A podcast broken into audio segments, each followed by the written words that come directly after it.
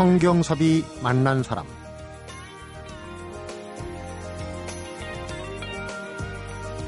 동안이란 말에는 두 가지 뜻이 있다고 합니다. 먼저 어린아이의 얼굴이란 뜻, 또 하나는 나이 든 사람의 어린아이 같은 얼굴. 반면에 노안의 사전적 정의는 달랑 하나입니다. 그야말로 노인의 얼굴. 나이는 들었지만 노안이 아닌 동안으로 보이고 싶은 게 인지상정일 텐데요.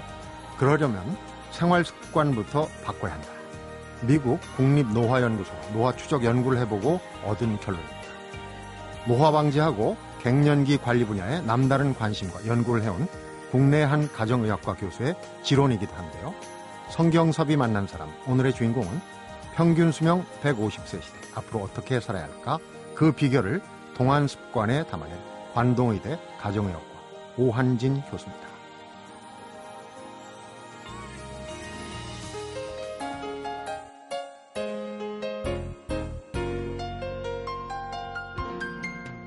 반갑습니다. 오한진 박사님 어서 오십시오. 안녕하세요. 네. 국민 주치의께서 저희 프로그램에 왕진을 오셨습니다. 고맙습니다. 불러주셔서. 네.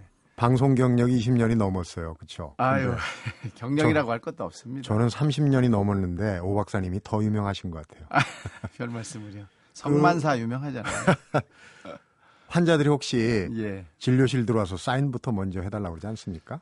아, 저랑 친한 환자분들도 있습니다. 네. 적어도 15년 이상 되신 분들이 계신데요. 음. 그분들은 뭐 친구 같고 동료 같죠. 뭐 네. 그래서 책 들고 오셔서 사인해달라고 하시는 분도 계시고.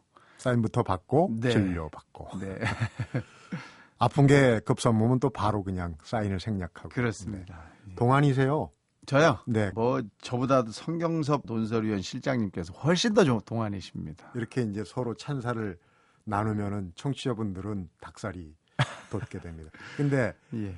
보통 이제 동안 습관, 노화 이런 걸 하다 보면 왜 그런 게 있잖아요. 치과 의사는 왠지 예. 치열이 좀 고르게 보여야 하고 또 피, 피부과 의사가 피부 트러블이 있으면 좀 뭐 저 사람 피부과 의사가 왜 그러나 그럴 수 있어요. 네. 그러니까 어 노화 얘기를 하려면은 더 젊어 보여야 되는 그런 어려움이 있지 않을까. 아, 근데 사실은요, 그 동안 노화를 예방하는 어, 뭐 비법 또 뭐 젊어지는 법 이런 걸 얘기한다고 그 사람이 꼭 젊어야 되는 건 아닌 것 같고요. 네. 두 번째는 이 정말 제대로 좀 나이가 들었다, 참 편안하게 나이가 들었다는 모습이 동안이 아닌가 이렇게 생각합니다. 네. 아, 주변에 보면 동네 아주 편안하고 행복해 보이시는 동네 어르신들 계시거든요. 네. 소박한 동네 아주머니나 음. 아저씨 이런 분들이 정말 제대로 나이가 들어가는 거 아닐까요? 네. 그런 분들이 동안이라고 생각합니다. 우리가 이제 곱게 늙었다 그러는데 네.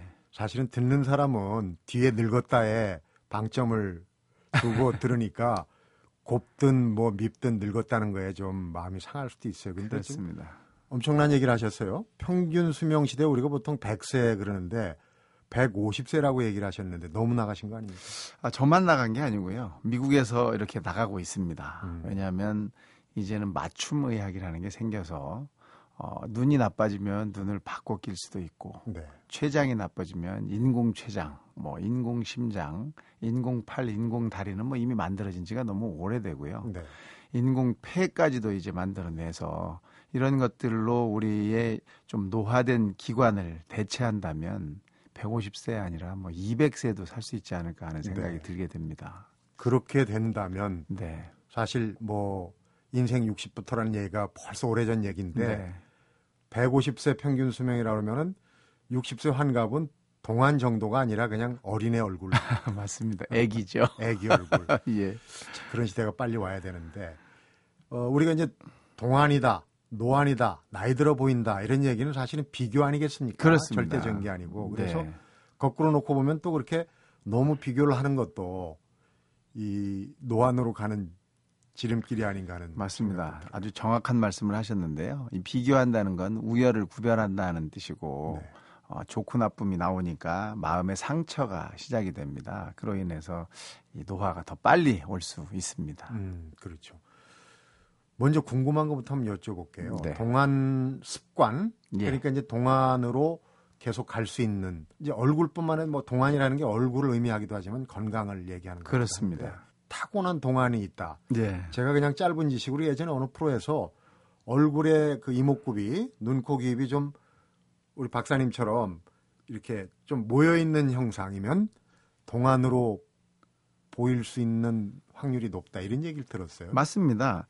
이 표현형 얼굴로 보이는 것은 유전적인 게 가장 큽니다. 네. 그래서 타고날 수 있습니다. 하지만 어 그거 안 타고났다고 일찍 늙어버리면 음, 그건 좀 기분이 안 좋겠죠. 네. 그래서 아, 타고난 동안은 없다 이런 말씀을 좀 강력하게 드린 거고요. 네. 어, 얼마든지 우리의 습관을 고친다면 아, 젊게 또는 젊어진 형태로 유지할 수 있다 이런 뜻입니다. 네. 젊어 보이는 얼굴, 동안, 또 건강함을 유지하기 위한 비결로 이제 들어가는데 대전제가 세워졌더라고요. 우선 예. 어, 마음, 정신이고 또 하나는 호르몬. 좀 구체적으로 들어가면 네. 그다음에 이제 더 구체적으로 하면 세포 이렇게 세 가지 드셨는데 우선 정신부터 운을 한번 띄워보겠습니다. 그러니까 박사님의 사례가 있더라고요. 예. 본인 사례 어떤 얘기보다 와 닿는 게 이제 본인 사례거든요.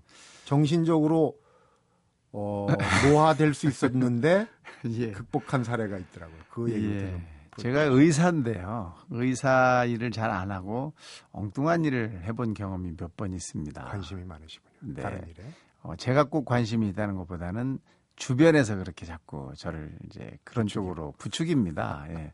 그 제가 이제 그 레지던트라는 수련의가 끝나자마자 개업을 했었는데 개업해서 환자분이 굉장히 많이 오셨어요. 네. 뭐 평균 300명, 400명, 많을 어. 때는 뭐 500명이 넘게 환자분들이 오셨는데 그러다 보니까 이제 돈이 조금씩 생겼죠. 네. 그 돈을 가지고 핸드폰 사업이라는 걸 했습니다. 음, 근데 그게 아주 굉장히 잘 됐어요. 또 그런 시기가 또 잘 맞아 떨어져서. 네. 그러다가 IMF가 1997년도에 옵니다. 그때 저는 아주 뭐 정말 처절하리만큼 완벽하게 망가졌는데요. 네.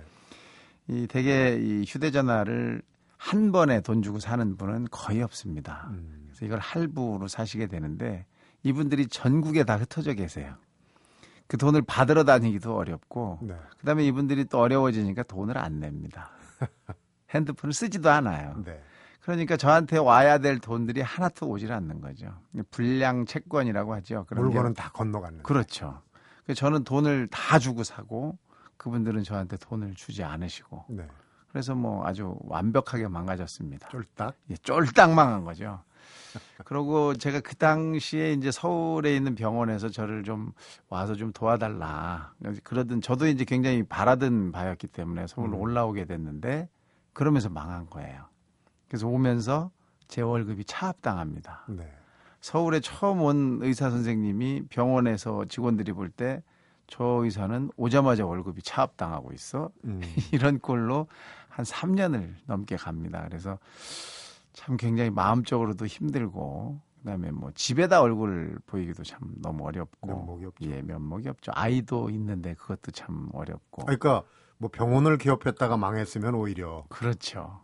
할 말이 있는. 예. 이건 뭐 병원이 아니라 엉뚱한 일을 하다가 망하, 망한 꼴이 되니까 아주 굉장히 그 수치스럽다. 또는 뭐 내가 이런 일을 해서 이렇게 망하는 건 정말 나는 벌 받는 걸 거야. 뭐 이런 생각까지도 많이 들었는데요. 네.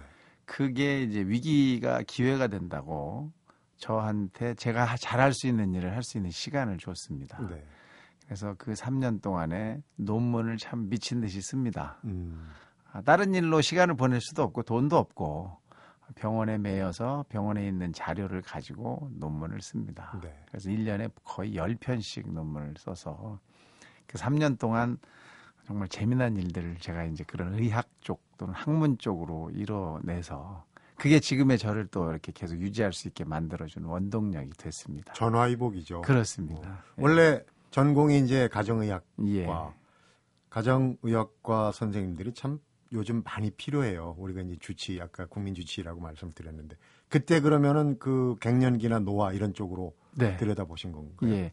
그 제가 있는 병원이 주로 여자들이 오시, 오는 병원입니다. 네. 산모부터 시작해서 나이 드신 여자분들이 많이 오시는 병원인데 그 병원에서 제가 근무를 하다 보니까 여성에 대한 걸 공부를 해야 되고 네. 여자와 남자가 다르다는 것을 이제 스스로 공부가 많이 됐습니다. 네. 근데 이제 이 산부인과 선생님들은 여자만 보니까 남자랑 비교를 하시기가 좀 어렵고 네. 또 다른 과 선생님들도 남녀를 구분해서 보는 것이 조금 맞지를 않거든요. 근데 저는 묘하게도 그런 쪽에 관심이 많다 보니까 그렇게 음. 구분해서 차이가 있다는 걸 알게 되고 그런 쪽으로 조금 더 한 발짝 정도 더 들어가서 공부를 하게 됐습니다. 네. 그러니까 위기가 왔을 때 기회로 삼는 사람이 있는가 하면 그대로 그냥 위기를 붙잡고 침몰해서 그럼 이제 노화되는 거죠. 맞습니다.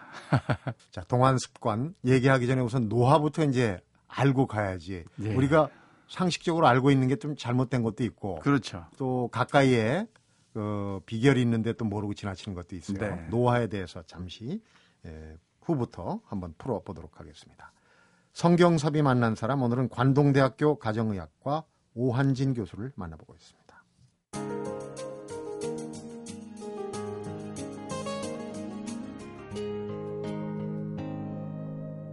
성경섭이 만난 사람. 나이 드는 거, 세월 얘기는 이제 세월 앞에 장사 없다는 얘기도 하고 옛 선인 얘기 중에 많이 인용이 되는 게 오는 백발을 막으려고 막대기로 후려치니까 백발이 먼저 알고 지름길로 와서 귀민머리에 달라붙었다. 그런 얘기. 예.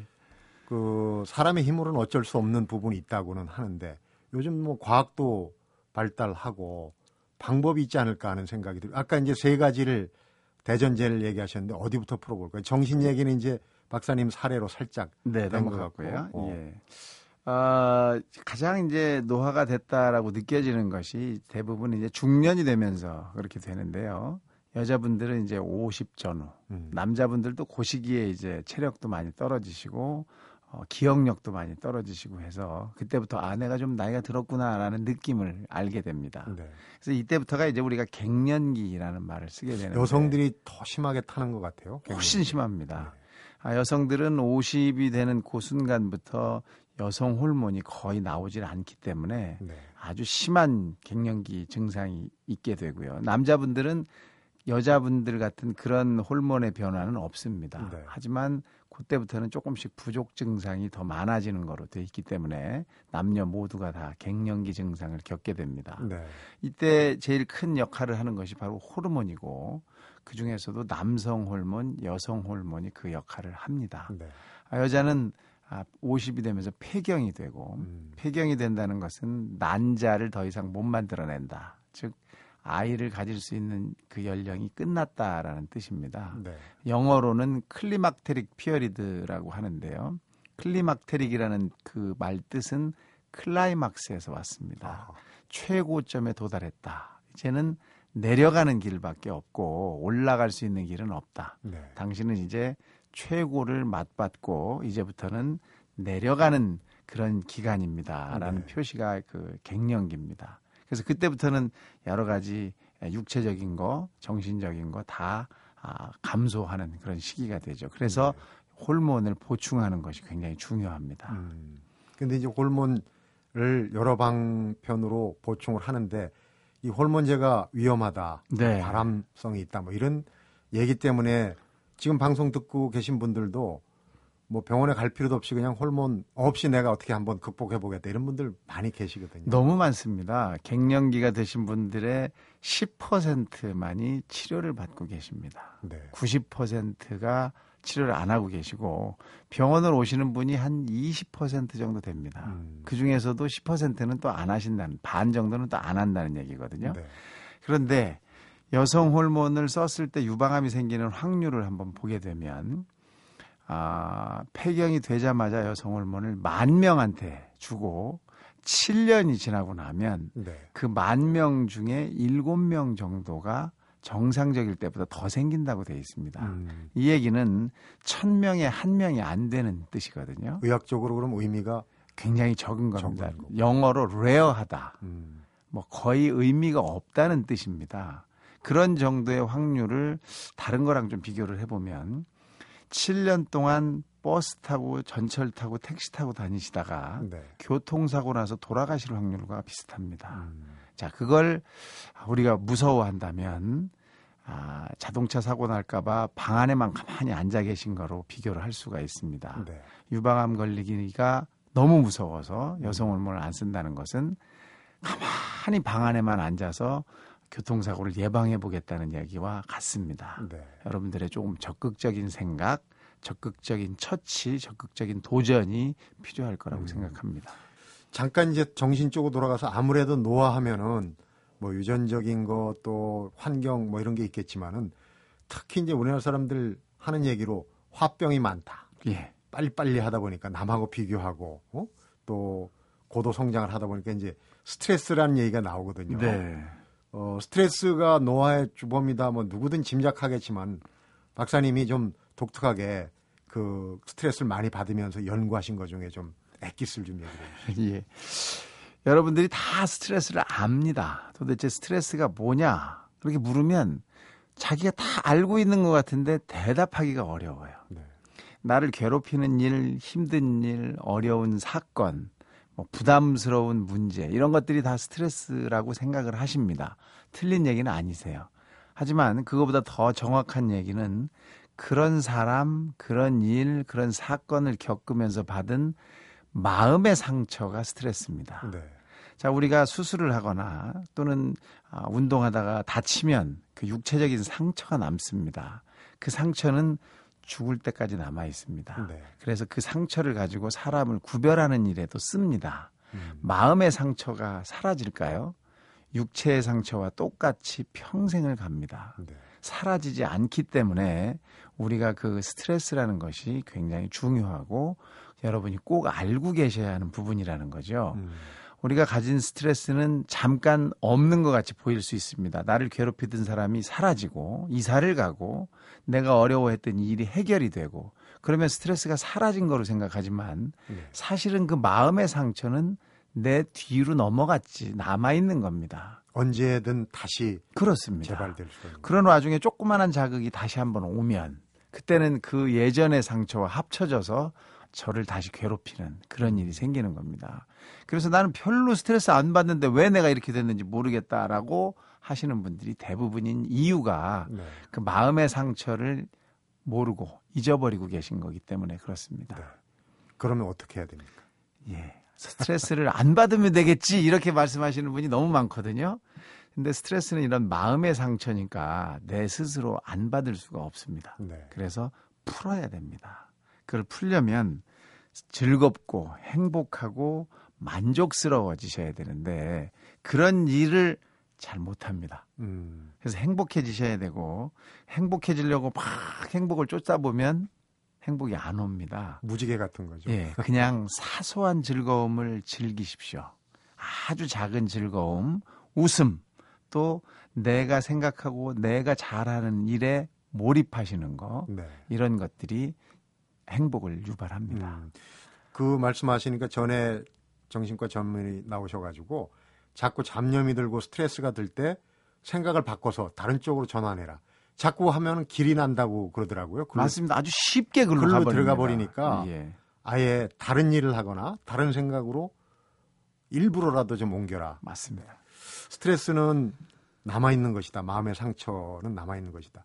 그 개념 중에 박사님 책을 보면서 또 어, 흥미로운 게 미병이라는 게 네. 아직 발병은 안 했지만은 병으로 갈 수 있는 그러니까 병원에 가서 다 증세가 뭐 몸이 안 좋고 한데 가면 아무 이상이 없다고 그러거든요. 네, 그런, 그런 경우를 상태. 많죠.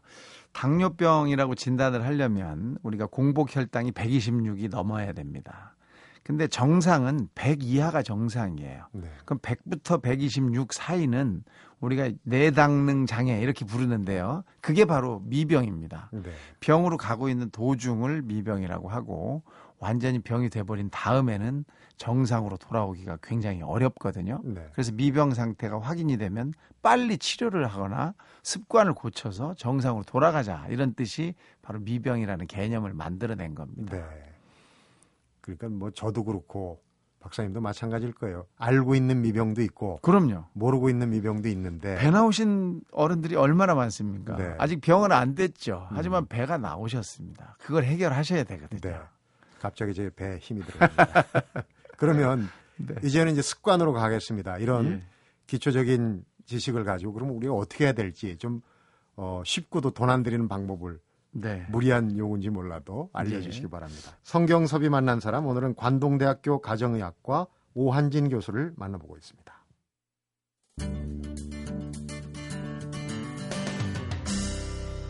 성경섭이 만난 사람.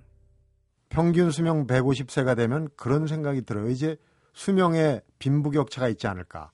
길어지니까 네. 150세 사는 사람 있고 그대로 또 뭐 6, 70세 사는 사람이 있 을 수 있지. 그렇습니다. 그래서 이제 습관이 중요하지 않을까. 네. 앞에서 얘기한 이제 세 가지 대전제를 가지고 습관을 좀 얘기를 해주죠. 정신과 호르몬과 세포. 네. 우선 정신이라는 것이 이제 마음의 상처라고 제가 말씀하셨잖아요. 말씀드렸잖아요. 네. 그래서 이 마음의 상처를 회복하려면 행복해져야 된다, 즐거워져야 된다고 하, 말씀드렸는데 그러려면 우선 첫 번째가 가치 있다고 생각되는 활동에 적극적으로 참여하자는 겁니다. 그래서 봉사활동 같은 것들 많이 하실 수 있어요. 아주 뭐 작은 것도 하실 수가 있고 우리가 누구를 도와주고 나면 마음이 굉장히 뿌듯해집니다. 네. 그게 바로 행복입니다.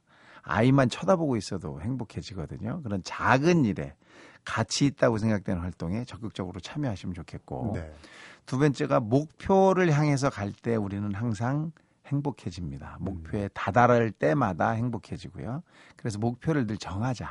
나는 어, 줄넘기를 해서 오늘은 30개, 내일은 50개 이렇게 정해서 네. 그걸 꼭 해보려고 노력한다. 이런 것들이 좀 행복을 위한 한 방편이 되고 네. 자기가 잘한다고 생각되거나 자기가 좋아한다고 생각되는 일에 몰입해보자. 그래서 그런 일의 의미와 그런 일이 주는 즐거움을 찾아서 음. 우리가 거기 참여하는 것이 굉장히 좋겠다. 그러면서 스스로 만들어낸 웃음, 음. 긍정적인 생각을 마음껏 좀 한번 해보는 게 어떤가 하는 생각을 합니다. 네. 저는 뭐 일요일마다 그 웃기는 프로그램 네. 거의 뭐 빼놓지 않고 시청을 합니다. 네. 그러면서 많이 웃습니다. 또 제 주변에 있는 사람들한테 웃음을 주려고 굉장히 많이 또 노력을 합니다. 음. 예. 그리고 이제 건강 중에 그 에너지를 적당량 섭취하고 또 적당량 운동을 통해서 네. 해야 되는데 그 개념 중에 또 재밌는 게 하나 있더라고요. 그러니까 일부러 의식하지 않고 에너지를 소모하는 네. 그런 개념이 있던데요. 있습니다. 네. 예, 그게 니트라고 그러는데요. 에너지를 만들어내지 않는 그런 운동이라고 생각되지만 그걸 일상생활에서 하면 그게 틀림없이 우리한테 도움을 준다라는 건데요. 예를 들면 걸어서 출근하는 거, 네. 서서 타이핑하는 거, 그다음에 아, 우리가 청소를 할 때도 앉아서 하지 말고 서서 다니면서 하시는 거, 음. 식사도 서서 하는 거 이런 것들이 사실은 에너지를 조금 더 쓰게 되는 일이라고 합니다. 네. 또 운동으로 사실 살을 빼겠다 뭐 이런 생각을 많이 하시잖아요. 정말 어렵습니다. 그러면 운동이 어느 정도를 해야 우리가 효과가 있느냐 이런 얘기를 이제 의사들, 과학자들이 연구를 해보니까 네. 일주일에 한 150분 이상을 해야 된다고 합니다. 어, 근데 그거를 하루에 30분씩 나눠서 해도 효과가 똑같고 네. 한 번에 150분을 하고 쉬셔도 똑같답니다. 그래요. 그래서 예전에는 일주일에 한 번 등산 가는 게 무슨 효과가 있느냐 이런 얘기를 했- 했는데 그러니까. 네. 이제는 그것도 효과가 있다 이겁니다. 음. 한 번에 해도 충분하다. 그러니까 여러분이 시- 포기하지 말고 끝까지 해봤으면 좋겠다. 그래서 여러분이 목표로 해놓은 것이 성공하느냐 실패하느냐는 그 사이에 포기가 들어있다고 합니다. 네. 그래서 포기만 하지 않으면 목표를 가지고 하는 거. 이제 좀 전에 모든 활동을 서서 하는 게이 네. 에너지 니트라고 그러셨나요? 네. 그런 생각이 드네요. 그러니까 젊은이들 대중교통에서 앉아 있지 말고 나이 드신 분 들어오시면 좀 서서 그러니까 예. 계속 서서 오는 것도 운동이 된다는 얘기. 저는 그 전철을 타면 거의 대부분 서 있습니다. 일부러 앉지 않습니다. 음. 왜냐하면 서 있으면 여러 가지 생각도 더 들고요. 더 덜 졸립니다. 네. 앉으신 분들은 대부분 졸아요. 근데 졸면 에너지를 덜 쓰거든요. 네. 그러면 몸에 조금 더 축적이 될 수 있습니다. 음. 그러니까 여러분들이 의식적으로 운동을 하지 않더라도 이렇게 서서 돌아다니면서 하시는 그런 일상 생활이 우리 몸에서 에너지를 쓰게 한다라는 것을 잊지 않으시면 좋겠습니다. 박사님의 동안 습관 중에 또 하나는 재미난 말씀인데 동종업계 사람들을 만나지 않는 거다. 네. 거기에 이제 무슨 비밀이 숨겨져 있는 것 같아요. 굉장한 비밀이 있습니다. 같은 사람들만 만나면 생각도 같고 하는 행동도 똑같아집니다. 네. 의사 선생님들은 굉장히 좁습니다. 왜냐하면 의학적인 얘기밖에 안 하십니다. 음. 그래서 다른 쪽의 뷰가 적고 눈이 돌아가질 않고 행동도 잘 안 됩니다. 그래서 네. 일반 사람들, 나랑 전혀 다른 쪽에 일을 하시는 분들하고 얘기를 해보면 정말 재미있는 일들이 많이 일어납니다. 네. 웃기기도 하고 또 내가 가르쳐 드릴 수 있는 것도 너무 많고요. 또 배울 수 있는 일도 굉장히 많습니다. 네. 그래서 어, 저는 될 수 있으면 동종업계 분들보다는 다른 분들을 더 많이 만나려고 노력합니다. 음. 그리고 이제 이건 우리가 많이 듣는 얘기인데 어, 간헐적 단식이라고 문자로 예. 쓰면 그런데 이제 끼니를 거르는 거예요. 네, 살을 빼겠다고. 네. 그게 엄청나게 위험하다. 저는 이렇게 생각합니다. 여러분들이 그냥 단식이라고 쓰면 그게 해롭다라는 거 모르시는 분이 없을 겁니다. 그 앞에다가 간헐적이라는 말을 붙여놓고는 그게 정말 엉뚱하고 다른 의미라고 생각을 하시는 게 조금 위험하다 이렇게 네. 생각을 합니다. 단식을 여러분이 계속해서 하신다. 건강에 좋으시지 않죠. 음. 간헐적 단식이라는 것은 단식을 띄엄띄엄 한다는 뜻인데 그게 장기간 했을 때 우리 몸이 정말 좋아질까요? 네. 그건 틀린 얘기라고 생각합니다. 단기적으로 체중 감량을 위해서 간헐적 단식을 하시는 것은 그건 가능한 얘기입니다. 좋은 얘기고요. 네. 갑작스럽게 몸무게를 줄이고 싶어서 하시는 한 행동이 될 수 있습니다. 하지만 음. 그렇게 해서 목표를 이루시고 난 다음에는 정상적인 생활로 돌아오셔야 됩니다. 네. 저는 그렇게 생각합니다. 그렇군요. 아무래도 제일 앞에 내세우게 되는 게 이제 정신인데 네. 자, 여기서 이제 마무리하면서 또 박사님 사례를 건너뛸 수가 없죠. 그러니까 아까 뭔가 가치 있는 일, 네. 의미 있는 일을 하라 그랬는데 몸소 실천을 하시는 것 같아요. 참 재밌는 게 한 줄기 봉사, 네. 한끼 줄여서 기부한다도 하시고 또 세터민들을 위한 세터민들을 위한 봉사 활동하고 이 노화 동안 습관하고가 연결이 되는 부분이 있나 그것도 좀 글쎄요, 뭐 그걸 꼭 붙인다면 그렇게 될 수도 있겠지만 어, 저한테 온 아주 좋은 기회였기 때문에 음. 지속해서 하고 있는 것 뿐입니다. 사실은 그 세터민들이라는 분들이 우리나라에 적응하기가 굉장히 어렵거든요. 네. 이 경쟁 사회에 적응한다는 것이 몸에 배지 않은 습관이니까 굉장히 어렵더라고요. 그분들을 갖다 만나 뵈면.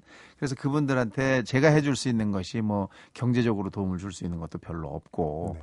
또 그렇다고 사람 살이하는 그 방법을 가리키기도 너무 어렵고 제가 할 수 있는 것은 의학적으로 조금 상식을 더 가르쳐 드리고 필요한 의학적인 지식 네. 또는 의료 행위를 좀 해드리는 것밖에 없어서 그런 봉사를 하고 있는 겁니다. 세터민들이니까 아무래도 앞에 얘기했던 스트레스가 더 굉장히. 많죠. 그렇죠? 네. 공포가 있습니다. 어. 그분들은 지금도 그 공포 속에서 많이 헤매시고 또 외상 후 스트레스 장애라는 것을 가지고 계신데 표현이 잘 안 됩니다. 음. 그래서 그런 분들한테 그런 도움도 좀 줄 수 있고요. 네. 그또 의학적으로 저희가 쓸 수 있는 비타민이라든지 좀 도움이 될 수 있는 의료 양, 그 장비라든지 이런 음. 것들을 좀 제공해 드릴 수도 있고 네. 그래서 그런 봉사를 하고 있습니다. 네. 마무리하면서 이제 앞에 제가 부탁드렸던 것 중에 네. 제일 실질적인 겁니다. 그러니까 돈 덜 들이고 네. 힘도 덜 들이고 힘은 좀 써야 되나요? 그런 이제 비법, 동안 예. 습관, 예. 실질적인 거를 좀 몇 가지 예. 팁을 알려주시죠. 우선은 첫 번째가 이제 세포 노화를 막기 위해서 항산화를 해야 된다는 얘기를 합니다. 네. 이 우리 몸에서 만들어지는 산소 중에 우리를 해치는 산소가 활성산소입니다. 네. 아, 우리가 밥을 많이 먹거나 운동을 너무 심하게 하거나 스트레스를 많이 받거나 담배를 태우시거나 또는 술을 많이 드시거나 어, 또 방사선을 쏘이시거나 자외선을 너무 많이 쏘이실 때마다 우리 몸에서는 우리를 해치는 활성산소가 많이 만들어집니다. 네. 이런 활성산소들을 없애는 일을 우리가 해야만 동안을 유지하거나 또는 황산화를 할 수 있습니다. 네. 이 산화가 된다는 건 여러분들 다 아시다시피 쇠를 그냥 밖에다 세워놓으면 빨갛게 녹이 습니다. 네. 그걸 다른 말로 산화됐다고 합니다. 또 음식을 먹다가 여름에 내놓으면 음식이 상합니다. 음. 그것도 산화됐다고 합니다. 그래서 이렇게 산화가 되는 것은 본래 기능이 망가지게 되는 겁니다. 우리 몸도 산화가 되면 산화 손상을 입으면 노화가 되고 네. 수명이 짧아지게 됩니다. 그래서 이 산화를 막는 것을 항산화라고 하는데 네. 이 항산화의 가장 기본은 비타민 미네랄입니다. 네. 그래서 여러분들이 비타민 미네랄을 잘 드셔야 되는데 음식을 굉장히 다양하게 드시면 이 항산화 필요한 비타민 미네랄이 필요 없습니다. 네. 그 음식 속에 다 있습니다. 그런데 연세가 드실수록 나이가 드실수록 좋아하는 쪽으로만 음식을 드시게 됩니다. 네. 자제분들이 와서 음식을 대접해도 우리 아버지는 이런 걸 좋아하셔. 우리 어머니는 요게 맞아. 이렇게 그렇게 아예. 음식을 좋아하시는 쪽으로만 잡수시게 많이 만들기 때문에 아, 우리가 꼭 필요한 우리 몸에 필요한 비타민, 미네랄들이 부족한 쪽이 생기게 됩니다. 네. 그래서 제 생각에는 어, 종합 비타민을 하나씩 드시는 것이 굉장히 큰 도움이 될 것 같다 이렇게 네. 생각을 해서 그런 습관을 하나 들이는 게 좋겠고요. 마지막으로 이 항산화를 없애는데 중요한 역할을 하는 것이 아, 플라보노이드라고 하는 아, 색깔 물질입니다. 네. 그래서 과일과 채소에 있는 색깔들이 바로 그런 역할을 합니다. 음. 그 색깔은 종류가 굉장히 많고 그 색깔 중에서 우리한테 가장 강력한 항산화 역할을 하는 것은 검붉은 색깔을 내는 그런 성분입니다. 네. 그래서 여러분들이 채소나 과일을 드실 때 검붉은 색깔이 나는 것들은 눈여겨 두셨다가 꼭 그거부터 드시는 것이 항산화를 하는데 훨씬 도움이 됩니다. 네. 먼저 그거부터 먹어야 되겠고. 그렇습니다. 여럿이 먹을 때 우선 당연한 말씀입니다. 우리가 포도주가 세계 10대 항암 식품에 들어갑니다. 이 포도주의 성분은 알코올과 색깔입니다. 네. 항암 효과를 내는 것이 바로 그 포도주의 색깔입니다. 그 포도주의 색깔은 포도 껍질에서 오는 거고요. 네. 껍질을 먹어야 되는 겁니다. 그래서 음. 그래서 포도를 드실 때 가장 좋은 방법은 포도 껍질째 다 먹는 거고 네. 더 좋은 방법은 껍질만 먹는 겁니다. 음. 그러니까 여러분들이 껍질을 먹기가 어려우시더라도 끝까지 씹으셔서 속의 내용물은 다 드시고 정말 껍질만 뱉으시면 그게 항산화를 하는 한 방법이 아닐까 생각이 되고요. 네. 짙은 색깔일수록 항산화 물질이 더 많습니다. 음. 그러니까 흐리멍텅한 색깔의 채소나 과일은 좀 피하시고 짙은 색깔로 좀 고르시면 좋겠습니다. 네, 그렇군요. 오늘 뭐 말씀만 들어도 꼭 한 1, 2년은 젊어진 것 같습니다. 감사합니다. 오늘 얘기 잘 들었습니다. 박사님. 고맙습니다. 성경섭이 만난 사람 오늘은 20년 더 젊어지는 행복한 안티에이징 동안 습관을 펴낸 관동대학교 가정의학과 오한진 교수를 만나봤습니다.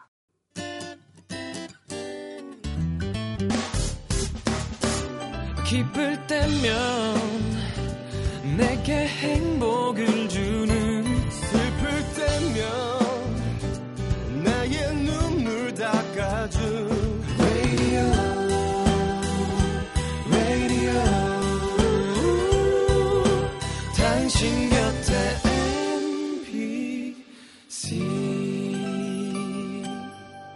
MBC 라디오는 미니와 푹 TuneIn 어플리케이션을 통해 모든 스마트 기기와 PC에서 청취가 가능하며 팟캐스트로 다시 들으실 수도 있습니다.